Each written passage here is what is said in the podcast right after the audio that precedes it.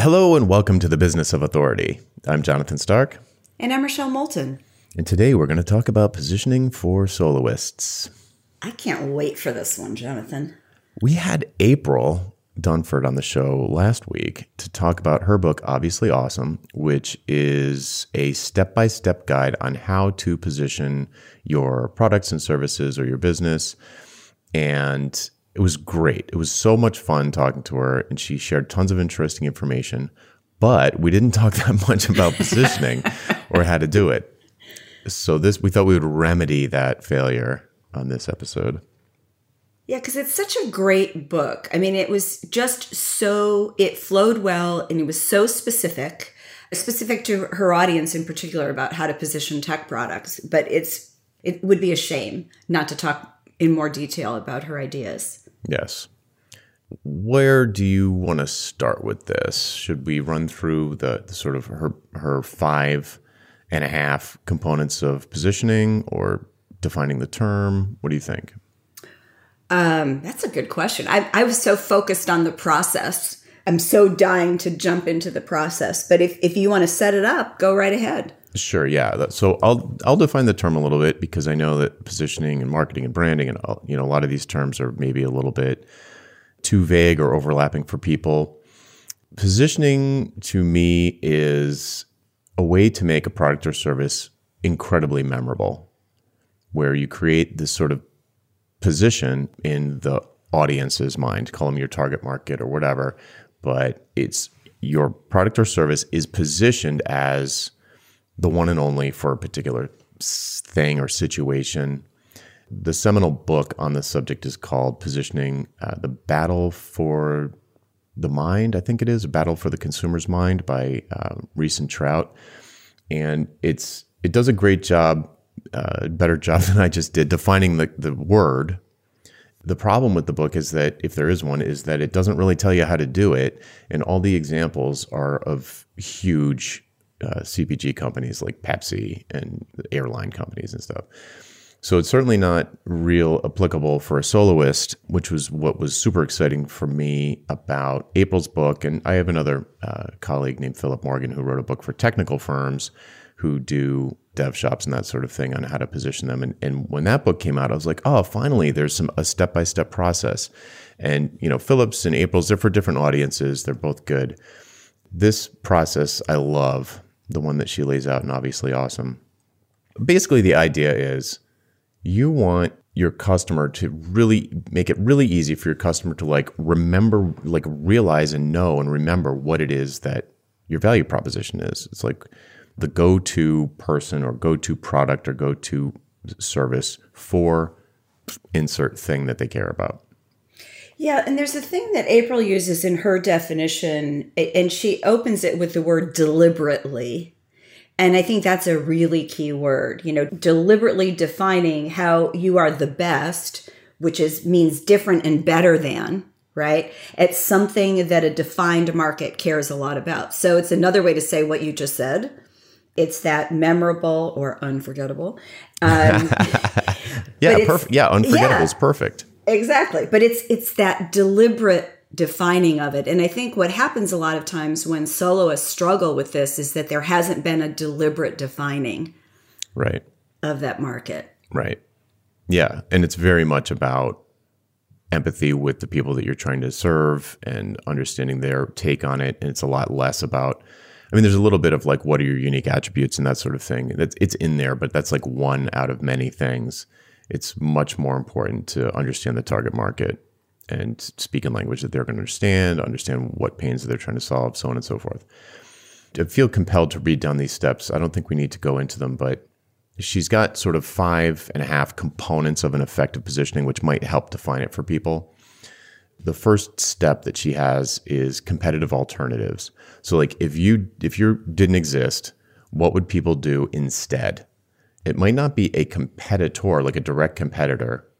Like if you're a web developer, a competitor might be WordPress. I should say not a competitor. An alternative might be WordPress. Or do nothing. Or do nothing. That's the always always one of yeah. the options. Yeah. And then you get your unique attributes. That's the next thing. So, what are the features and capabilities that you have that the alternatives don't have. So, how are you different from the other things that they're considering doing, whether it's WordPress or a, another, you know, the the web dev shop down the street? I would call these benefits. She calls them value and proof of what what is the value of these unique attributes that you have. What does that unlock for the customer? Why should they care? Why should they care that you have these three unique features that your alternatives don't have? The next step is number four is the characteristics of the target market.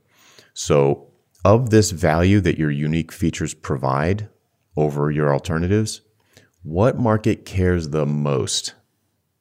So, if you say, if you make like some sort of um, amazing magical invoicing solution, people who send tons of invoices are probably going to value your solution more than people who send three invoices a year even though they both would value it, one of them is going to value it more. So, what are the characteristics of the target market that's going to value your solution the most? And then this is an interesting one. The next one, the fifth one, is the market category.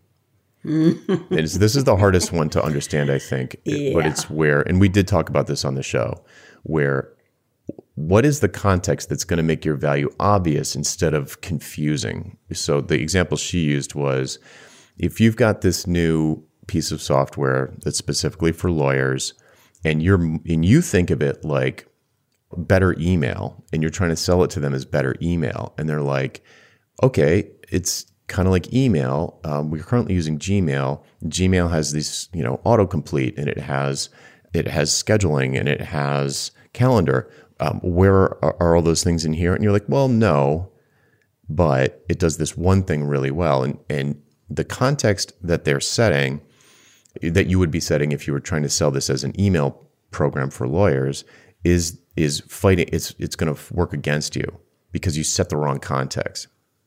If you instead instead if you said instead it's team collaboration software for lawyers, all of a sudden they're going to be comparing it to instead of comparing it to Gmail, they're going to compare it to Salesforce. And you so you want to set a context where the the assumptions, the powerful assumptions that the customer is going to make about the thing that you're about to tell them about are working for you, not against you. So you'd say, you know, that's where the Uber, oh, we're like Uber for dogs, like that kind of a thing. Where if you're actually not that much like Uber, that's a terrible thing to say because they're going to assume it's like you pull out your phone and a car shows up to take your dog to the park. But oh no, we don't. That's not what it is. Like, well, that's what you. That's the context you set. So that's the market category piece. And that honestly, I think that's one of the trickier pieces. It is hard to see when you're inside looking out exactly. versus outside looking in. Right. Yeah. Right. You get too many preconceived notions and assumptions. The five and a half, like number five and a half, or the optional sixth step, is uh, relevant trends. And this is, I think this is a little bit dangerous. And she says the same in the book which is basically amounts to what trends are happening right now. What are the buzzwords happening right now that are relevant to your product? So in the software space, it's it's died down a lot now, but for a long time it was like just add the word blockchain to anything, and all of a sudden it's a news item. I mean, I think yeah. there was a I think there was a juice brand that added blockchain to the name. It's like what? You know, yeah, it's not relevant. So the word relevance important there. But if you have like a video production solution that that validates the veracity or the the uh, provenance of the video using blockchain, then mention it. I mean, it's not a blockchain solution. I, what you're doing is using blockchain to make your videos more valuable for some reason, or your video service more valuable. But if that term is trending and it's a buzzword that people care about and it's relevant to the product, throw it in, use it. It's like when you go to see, oh, mm, sirloin steak, now gluten free. it's that kind of a thing, yeah. but she made it a, a, half optional step for a reason. It's a, uh, a little bit, it can be overused very easily. I just went through the five and a half components of an effective positioning, but those aren't the steps that's not the process for going through. So that's what I think I can hand off to you to kind of walk through. There's a 10 step positioning process that she talks about. What I want to do is, is I, I want to use her lingo, but then what I'd like us to do is really talk about how this applies to positioning people versus products. Because when you're a soloist, you're typically, you're starting out by positioning yourself, right? You have yourself first and then you'll have products typically. Mean, that's usually the order. So, the first step of her 10 step process is understand the clients who love you. Some of this, I think, from her perspective, is she works with companies that already exist, right? They're in a startup phase, but they already exist. So, she talks about really looking at who your clients are and deciding who really loves you. You can spend a lot of your time and energy on trying to please some clients who aren't like all that happy. I mean, they're not unhappy, but they always want more from you that's difficult to deliver. But if you really focus on the ones who are um, probably quieter, right? they, they, love you. They're getting full value of what you do. Um, in the case of a person versus a product, they may talk about you more. They may not. They, they may want to keep you a secret and not talk about you with others, or um, they may talk about you to everyone they know. Right. Yeah. Yeah. They never complain about your price. They pay on time. They don't micromanage you. They're great, like really good clients. Yeah. And I mean, everybody has like a little different definitions of who those are. But when you start to look at them and you start to go, oh, yeah, so Joe and Janet and Sally and Peter are all great clients. And here's why when you start to look at the commonalities and you start to dig into why did they love you, that's where the gold is, right? Because it helps you understand what they value, but it also helps you identify who's likely to love you in the future. right. Right? Yeah. Dear listener, if you're not sure, like, eh, like think back which ones are which. Just imagine when you get boom, you have mail, and you look and you see it's from a, a client. Do you do you think? Oh, cool! Like, are you energized? Are you excited to open it, or are you like, ugh? and you like don't open it, and you open something else instead? Like, oh, my Amazon order shipped. You know, if you're opening up your Amazon notifications before this client email, that's probably not your ideal client and think of the ones where you know when you get a message from them or you get off a phone call you feel like energized and excited and and and sort of pepped up versus the ones where you're just like you know ugh. Well it's it is you know i was afraid i was going to sound too california woo woo but it, it is an energy thing. People either they get you energized or they suck it out of you. And there are variations on that theme but you want to be with the people who rev you up who you can't wait to solve their problems or help them get where they want to go. Now here's an interesting thing. When i think of those people those types of clients that i've had i do recognize traits. They're mostly they're not traits like they have a particular job title or gender or age. It's it's nothing demographic. It's very it's very much an attitude that they have and a way of seeing the world and uh, you know a mentality. It's much more th- those sorts of things than they make this much per year and drive this kind of car. It's it's very much about their really their their worldview and their attitude and how it maps to mine. And we're not. I wouldn't even say it's like people who are similar to me. In fact, it's really not I don't feel like it is, but it's it's a particular attitude that really clicks with the, that I can really click with. I feel like I can really help. Yeah, it's, it's just like a psychographic. Yeah, it's, exactly. You know, one of the things I, I learned with my clientele is I love people who are willing to work fast. And by that, I mean that they don't drag out every step. So, somebody who, if I'm doing a strategy project that typically takes between four and eight weeks, somebody for whom it's going to be 12 weeks, I, I find that difficult. And not that the, it's not that the person is difficult, it's that the stops and starts don't allow me to do my best work. So it's, you know, it's you finding what those things are for you and for any products you offer and for your services. I mean, let's talk about the sec- second step because it would be easy to skip over the second step for a soloist, which is, right, is to form a positioning team. And this is clearly important in an organization because you've got to have the right people engaged in this process or you will fail clearly. And it would be easy to just say, well, you don't need a positioning team, it's it's you. But when you think about this, you want to think very carefully who you ask for advice on this. Okay, so the first thing is, I mean, you could go hire a consultant to help you. All right, so you could certainly do that. Um, if you're doing it on your own, then one of the things you want to be careful about, I think, is you don't want somebody who's too closely aligned with the status quo. A hundred percent, yes. So I have a student who was in a kind of like a forum or a group of other people who did the same job, same discipline. Say it was React Native development, it doesn't matter. All did the same thing. And it was like the, the sort of crab bucket mentality of, you know, you get that metaphor. It's like, it's I like any- totally. yeah, if there's just one crab in the bucket, it could easily climb out. But if there's a bunch of crabs, they keep pulling each other down, trying to climb over each other, and nobody can get out.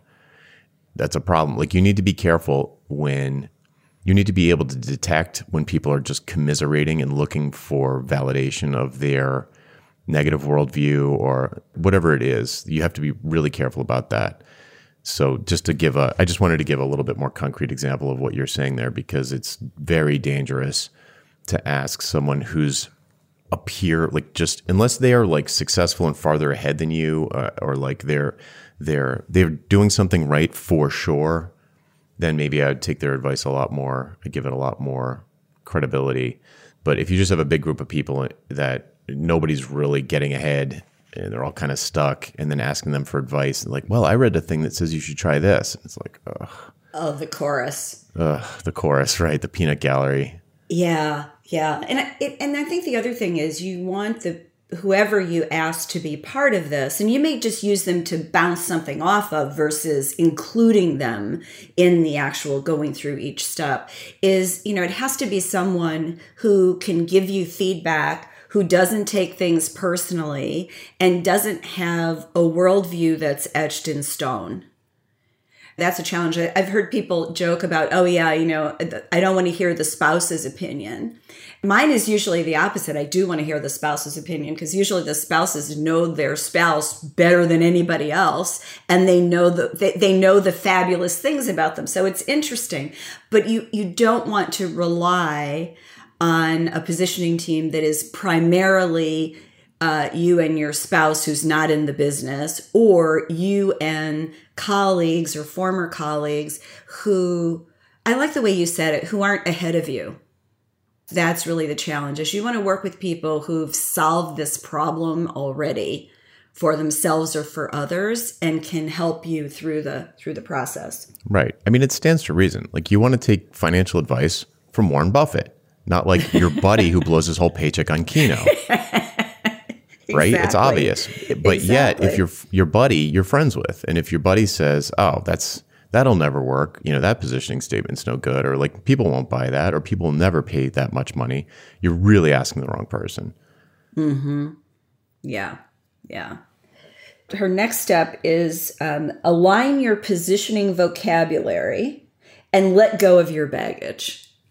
Love this. Love this. So, align your positioning vocabulary. To me, what that means is that you start to talk about everything that you do in alignment. There's nothing that is out of alignment. I mean, I know that sounds so simple. It's like a train on the tracks, right? You're you're going to keep going. And the more that you go, the faster the momentum that you build and you're staying on the tracks. You're staying on those tracks that you've identified, and everything has to be aligned. Now, she talks about the vocabulary, but that's the starting point. What is it that that you are positioning? Is it yourself as a solo consultant or deliverer of services? So start to think about how you're going to say that and use those words over and over consistently.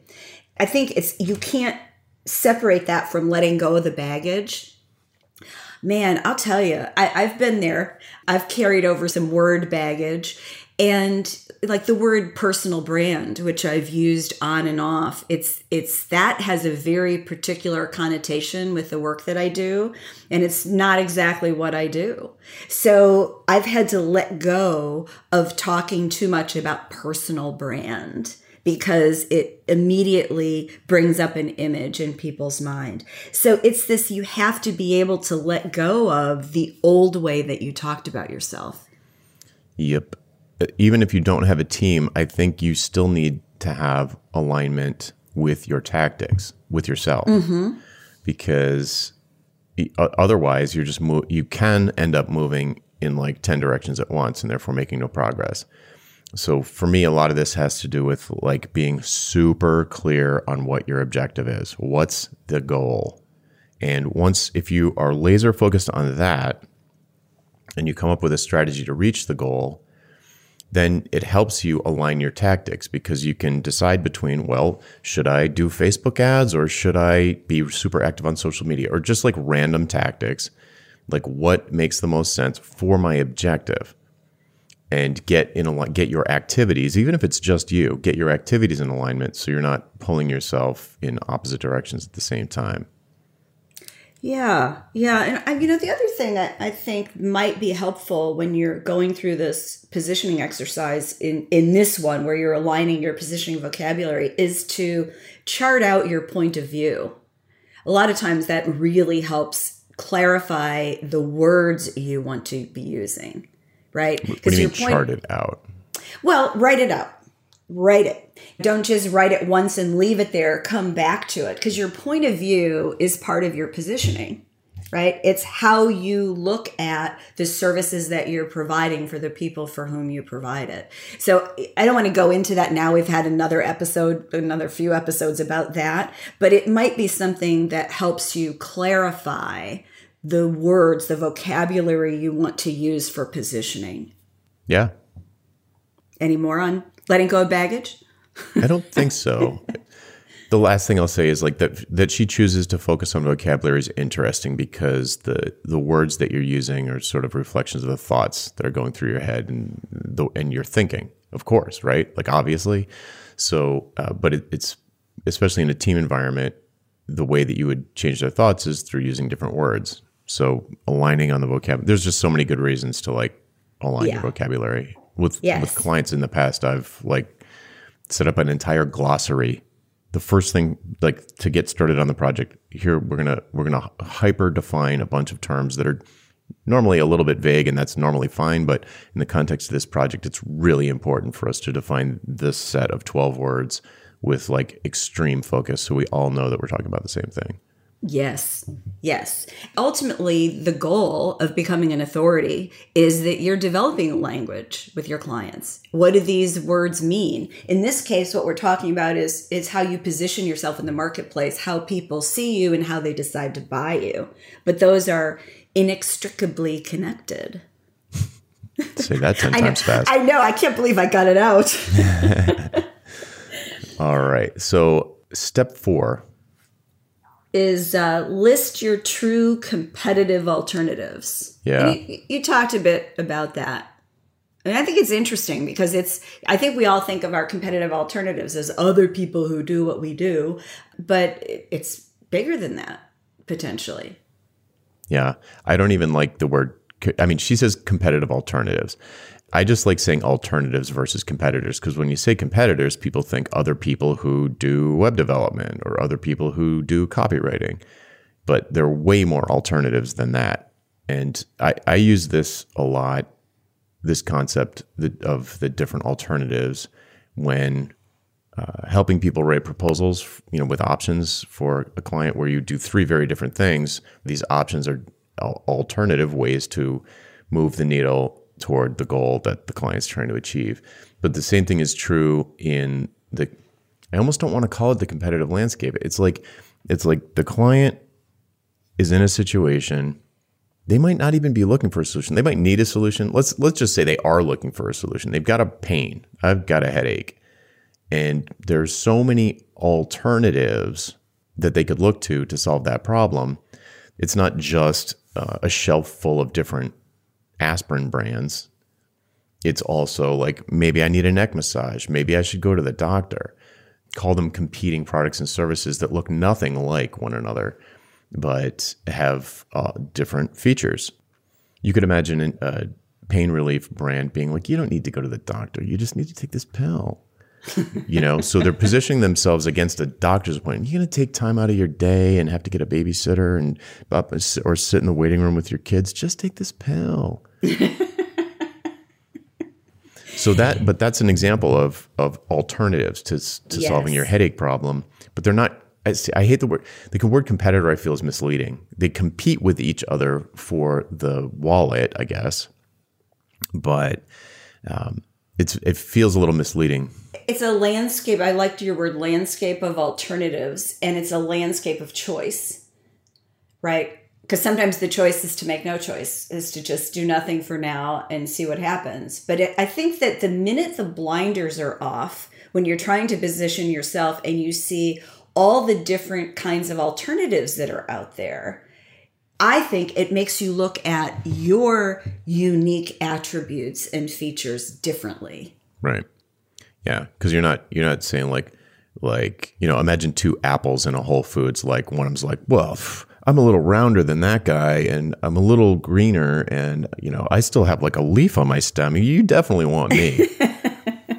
you know, apples to apples, right? You don't; those Yeah. aren't the differences that matter to the client or the Yes. potential buyer. The the differences are way bigger than that. Yeah. You have to stand back and look at all the apples. And then you have to walk and all the other food. Yeah, I was gonna say, yeah. Then you've got to go look at the candy Mm-hmm. and yeah, the, prepared cheese. foods. Oh, I want Yeah. something hot. Never mind Yeah. apples. I want chocolate bar. Like there's so many so many solutions to like the person selling quesadillas out front. Yeah, I want a pretzel. I want something salty. I don't want a sweet snack. Right. And I want I don't want anything healthy. I want something with like some crap in it. Yeah. So right. So those are those are the alternatives. Like there and anyway, the the reason I'm hammering on this is because when I'm working with with people on a positioning statement, one of the things is like what is different about you? Like how are you different than all the alternatives? And they'll be like, "Oh, well, I've got more experience writing Rails code than the next guy writing Rails code." It's like, "No, that's not what I mean." It's like, why would somebody bother writing Rails code in the first place? like why not just use you know something off the shelf or some service like squarespace or not that squarespace is a rails competitor or alternative but there are other things that you could do like learning how to do it yourself is an alternative. Mm-hmm. like right now i've got a leaky hose faucet or whatever it's called. Oh, Jonathan, you're not going to be doing that yourself. Please say. Exactly Please that's how say you're handy i am. And so far i've chosen to do nothing about it because it's not leaking that much. It's just drip drip drip but it's a problem. I need i probably need to do something about it. I'll probably wait until it's spraying out and is urgent and then what are my alternatives i've got uh, just in this actual case i could call you know like roto rooter who will show up round the clock and just like charge you an arm and a leg or I know a guy that's a plumber that I could maybe do a trade with. It's like they're both plumber, but there's not they're not competitors. Like my friend's got a successful plumbing business with a different kind of business model than Roto Rooter, and they're you would never normally consider them as competitors. They're not competitors. They're not competing in any way for customers. They're completely different kind of customers that the two companies serve but they're alternatives for me.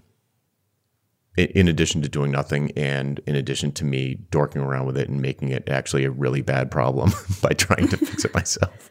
Or you could ask Erica to fix it because she's really handy. She's handier than I am. Yeah. Uh, my six year old's handier than I am, let's be honest.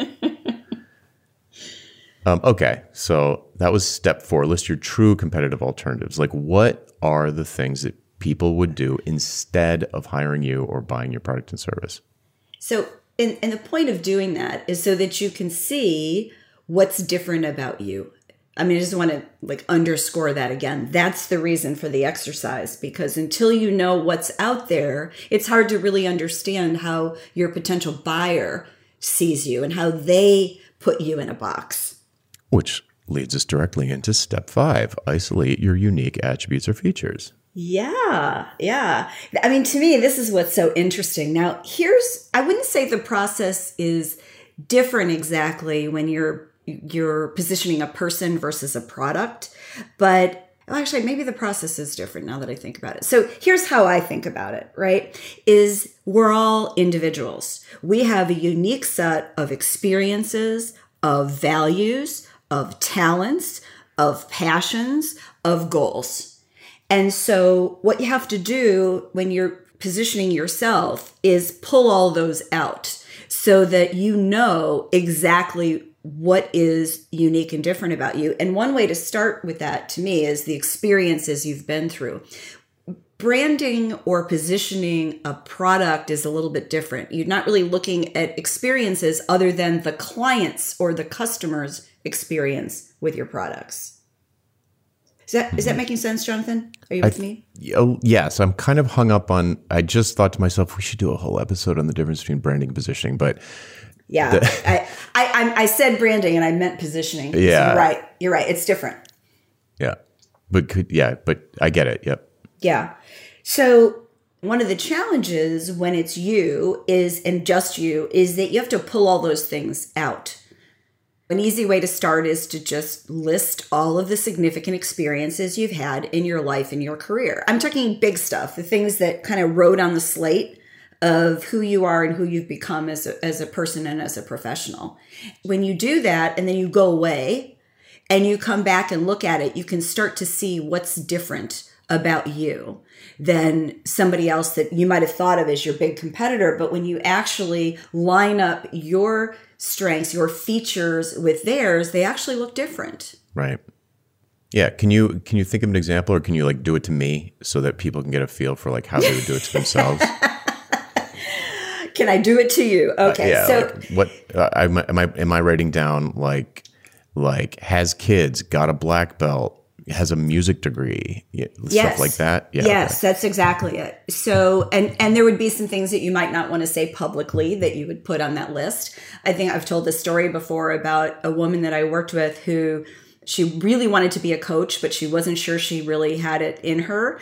And she was debating whether to spend a lot of money getting certified and, and working on a, on a higher corporate level. Well, it turns out that she was the daughter of an alcoholic mother, a severely alcoholic mother. And what happens in a lot of those situations is you wind up coaching your parent. So she had all of these innate coaching skills that she never gave herself credit for. And I'm like, you have instinctively this skill that a lot of people have to study for years to get. Now, studying will only make it better.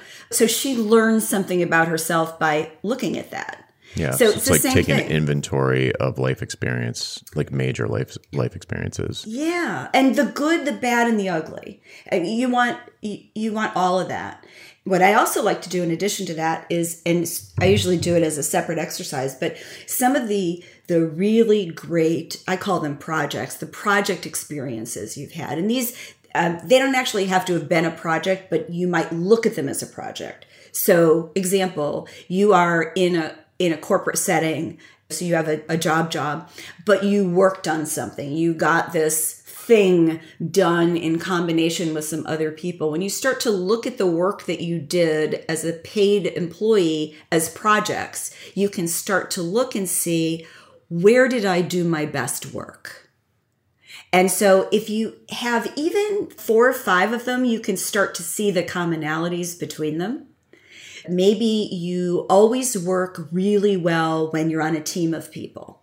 You know, you really don't like to work by yourself, but if you have this team, you do great. And by the way, that team, it really helps if they're interdisciplinary. I don't want to be a team full of other on a team full of other developers. I want to be in a team where I'm the only developer and I'm working with somebody in purchasing and I'm working with somebody in accounting and somebody on the, the shop floor. So you start to pick apart what you've done well, what you've really loved, and then that's how you can start to see what you're really good at. Cool. Yep. I get that. Yeah, do it to you. I hope it, I hope everyone else does too. Yeah.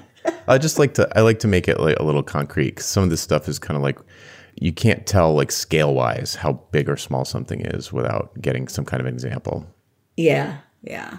And it's it is different with people. I mean, it really is because when you when you work in an organization and you're responsible for a product, I mean, you have feelings about that product, you have a viewpoint about that product, but at the end of the day, you are not the product.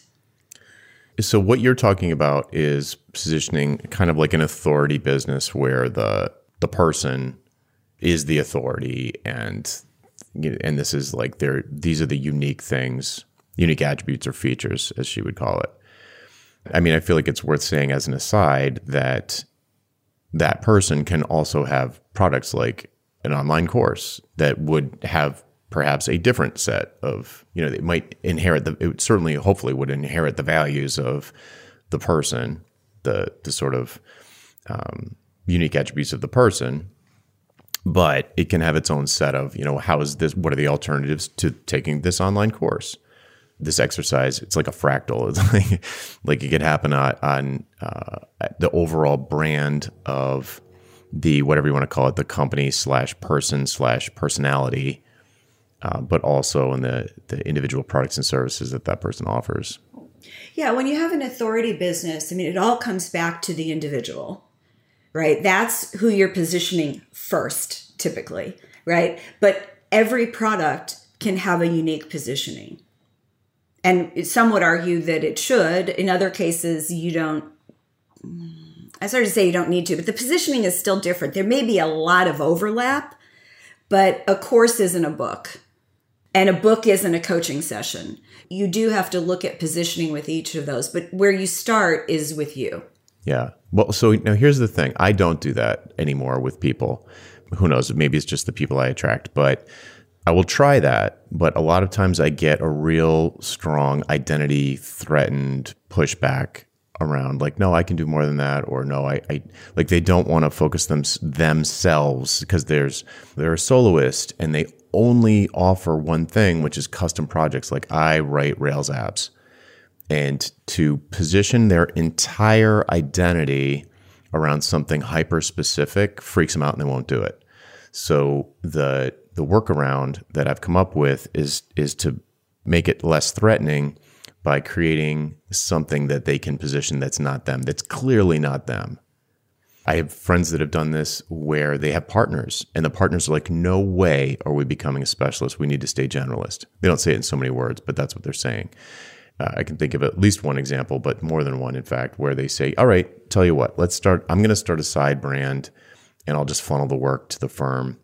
And then lo and behold, the hyper focused side project, which uses the exact same skill sets that they use as generalists, takes over the entire business within 18 months because all of the leads are coming from that.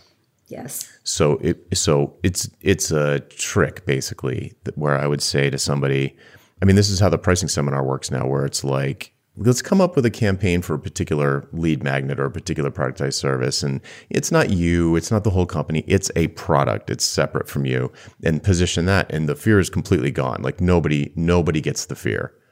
Because it's just one thing that I sell. And then once they get the evidence that, like, oh wow, like people are asking me about this and they want to know more. And like this has never happened to me before I've found maybe someone maybe this will resonate with someone listening, which is why I bring it up, is that if you're super nervous about you know it's just you and you don't want to be laser focused like that, then if you can create something and do a positioning exercise around that thing and it takes away that fear, and you see it work like gangbusters, that might be the evidence that you need that wow, this is this is really really powerful. This really works.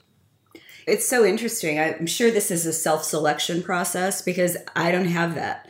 When when clients come to me, they're usually they've already created something, and they've a lot of times they've created a bunch of somethings, um, and they can't figure out like how to punch through. Like how do I take all these little different things that I've that I've put together over the last 10 years or 15 or 20 years of consulting and how do I make, have it make sense? or I think I want to write a book, but I don't really know what to write about. And so the process, and this is where it's easier, like I said, being from the outside looking in, because I don't have any preconceived notions. I just soak in what they've given me, what they're excited about, and then look at the marketplace to see where the holes are, and then and then create that position. I can only think of one real pushback that I had. In fact, the client fired me, or I should say, his wife fired me. so that was in all the years I've been doing this, there was one, and it was really just a fundamental difference between him and her about how they wanted to position the business. And I don't want to get in between a husband and a wife. That's not a place for a consultant. But I find people are really open. They don't always like the first approach and I, I remember having a client burst into tears, and I thought, oh my God, what have I done? And then, and it was just the opposite. She said, oh my God, it's like I can see myself as that, and I'm so excited by it. and why didn't I do this five years ago? It's that that process. You just have to you have to be ready and you have to be willing to, you know, to take a risk. But I think the thing is most of us know it when we see it for ourselves. Is we there's that feeling of excitement of yes i want to do that. It's it's a little bit like the story you've told a few times jonathan about how you got into hourly billing is nuts is you you you found your way into that and you grabbed on and said yes this is what i want to do. The next however long it takes of my life is going to be dedicated to this. Right. Yeah. Yeah. I like your approach better. I have found that it's very difficult with a certain type of student so it, it's it's almost impossible for the approach I described for someone to do it completely by themselves. You've got to have a coach or a consultant to help you have it all make sense and you know walk you through the tough parts. Right. It's tough to read your own label from inside the bottle. Yes, it's hard. It's I mean it's hard for us to do ourselves too. Yeah. Step 6 Oh, map the attributes and features to value themes. Now, I don't know about you, I have to say that like three times to get that. So you take those attributes and then map them to themes. Themes being things in the marketplace that need attention. So, like, I liked her example about the email for lawyers that really is an email. So when you start to look at the value, and if I, if I remember rightly, the value in that particular situation was that they had a secure way of sharing files right? So all of a sudden, a secure way of sharing files, it, it, doesn't map to email. Yeah, at all, right? No, no. So all of a sudden, you have this. If you look at it that way, you have a whole different universe that you can map to. Mm-hmm. To me, this one means like, why should I care? And me being the buyer. So like, oh, you've got, for example, she uses a camera example in the book where she's like, oh, this camera has a 15 megapixel camera. Want to buy it? And it's like, well, what's a megapixel? Like, why do I care? I don't know why I should care about that. I usually refer to this as connecting the dots. So if you've if you've got some feature or attribute that's unique between you and the alternatives that someone might choose, you still need to translate it into for your buyer who is not your peer. They're not one of you. They don't understand what a megapixel is or what node is or any of that garbage, like how to drive a cement mixer. They don't care. They don't know. They just know they need an iOS app or they know they need a foundation for their house or they know they need to take better pictures of their kids. So you need to connect 15 megapixels or I know how to drive a cement mixer to this thing that they know they want this thing that they know they value. And it's it's like an order of magnitude different. It's it's like the things that you want to talk about, your features are obvious. They're so obvious to you, but they're completely not obvious to if you're talking to the right people, they're they're almost certainly not going to be obvious. There are some exceptions when a piece of jargon enters the popular consciousness like blockchain yeah. or a particular ingredient in a food like kale like who like it's it doesn't or gluten right? Like those things they'll they'll enter the popular consciousness somehow through, yeah exactly like like through whatever tv or like popular podcasts or something. And then it becomes a meaningful then the feature and the benefit become the same thing because people are like i need keto. Let me find something with keto or i need something that's gluten free or i need something with ai and then, okay, now the buzzword became, or the ingredient became something that you put on the front of the label. And you see this with food and drug packaging all the time, where somehow there were a bunch of news reports, or maybe the maybe the company did it, and they they took this uh, unique ingredient or feature that they have, and they they kind of forced it into the public public consciousness. But in oh. general, I just bought I just bought some rice the other day, like just a basic staple, and it said gluten free on it. I was like, really? I mean, here's okay. or it's like like non gummy bears now fat free. It's like they're straight sugar. Like no kidding. So you know, it's healthy. Gummy bears are healthy now. So who knew? The, right, but the in general though, we know way way way more about our product and our direct competitors than anybody that we should want as clients. So they are not aware of the entire landscape. They they know what their alternatives are, at least the ones they're aware of. They're probably it's probably not a full list of your direct competitors. That's almost definite. But you still need to connect the dots between your 15 megapixel camera and sharp photos of your kids. You know, that you could blow up to a wall. Oh, would you like to take pictures of your kids that you could blow up and have on the wall? Well, in that case, you're going to need a 15 megapixel camera. They don't want a 15 megapixel camera. They want sharp photos of their kids. So you got to connect the dots between those two things. And the thing that you connect your feature to will be different depending on who you choose. Yes, which is kind of the next point, but it's that feature benefit um, comparison because mm-hmm. her next point is determine who cares a lot. Yeah. So somebody right. with a lot of kids, or a lot of wall space, or a photographer that that does school pictures. You know, like they take lots of pictures for kids. Like a photographer mm-hmm. would probably care more. You know, a, uh, someone yeah. who's taking loads and loads and loads and loads of pictures of kids might care more about having a better camera. And in fact, I think you could make that case very easily that professional photographers just spend a lot more on cameras and megapixels than uh, your average bear. Yeah, it's it, and I think part of the challenge of of this step is that you know it, the first step you're you're understanding the clients who love you. So this is you have to find out who cares, right? So you can kind of look back and say who loves me already. Now where do I find more of them? Is really how I think of this. Yeah, the di- right. The distinction is the step one is looking at existing customers. So somehow, with a bad positioning statement or bad positioning in general, you manage to get some customers who somehow saw the value, and you want them to report back to you why they value the alternative that they chose.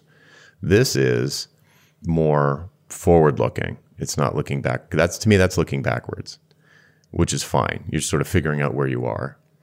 The step seven, determine who cares a lot, is extrapolating that into the future. Like maybe the kind of customers you have now that love you aren't actually the ones who would value you the most, which this clearly could get into a pricing conversation. Positioning and pricing are extremely tightly tied. Mm-hmm.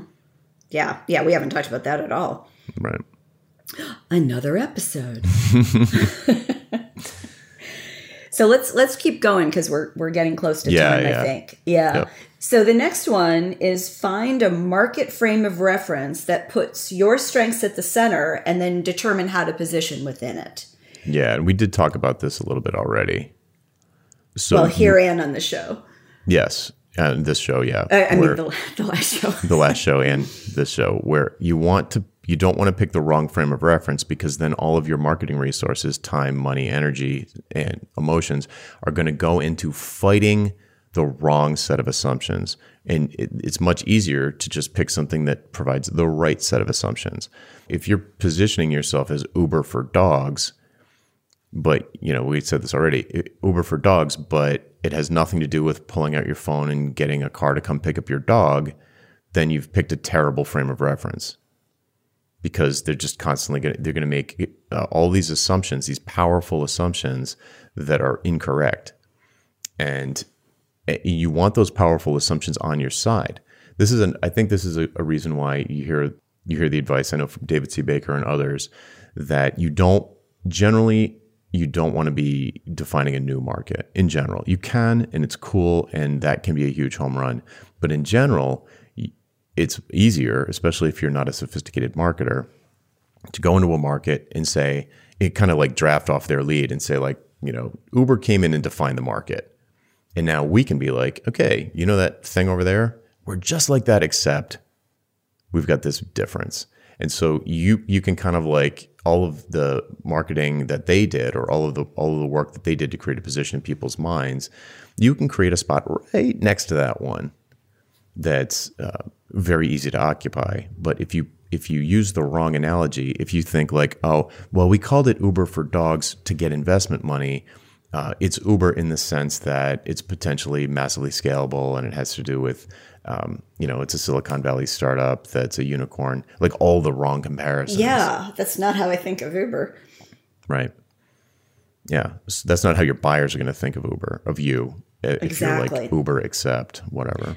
That that frame of reference is is tricky. And i one of the things that i think is really helpful is when you do your research of who else is out there what other alternatives there are not competitors but what other alternatives it if you start to look at them you can kind of see that frame of reference that they've chosen. If they've positioned well you can see it.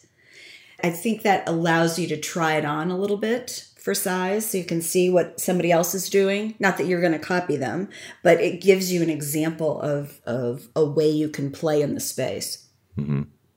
Yeah, there's a there's a, a business classic called Crossing the Chasm by Geoffrey Moore that goes into this specific thing in great detail. So if, if someone was looking for another book to add to their their pile of stuff they haven't read, um, that book is fantastic. It and like April's, it's very much focused on people who are building tech products like software products, but um, still, it's the same sort of. Uh, I think it's pretty easy to extrapolate you know, where it talks about he does a lot of uh, a lot. He devotes a lot of chapters to examples where people were trying to break a new product. So like people, nobody gets what this is. Like like this. By the way, this is how you know you have bad positioning. Is like people are kind of like looking at you with their sort of crooked puppy head. Like, what do you do? you feel like you need a PowerPoint presentation to explain, like in forty five minutes to explain what you do.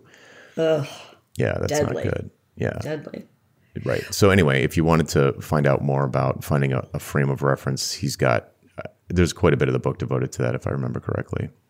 cool well number nine we've kind of already talked about this which is layer on a trend but be careful is how she describes this this step and we've probably beaten that enough Yeah, that's the gluten free, and that's the blockchain, and it can get you some PR, it can get you some shares, it can get you some meetings, uh, but you do have to be careful about it because the trend is a trend. It's probably going to go away, and you don't want you to go away with the trend. Like if you're too closely associated with the trend, then you'll go down with it when it does go down. poof See ya. yeah. So the last one, I have to confess, I mean, it's going to seem strange for a soloist. You could see how it would work for inside a, a larger organization, but capture your positioning so it can be shared.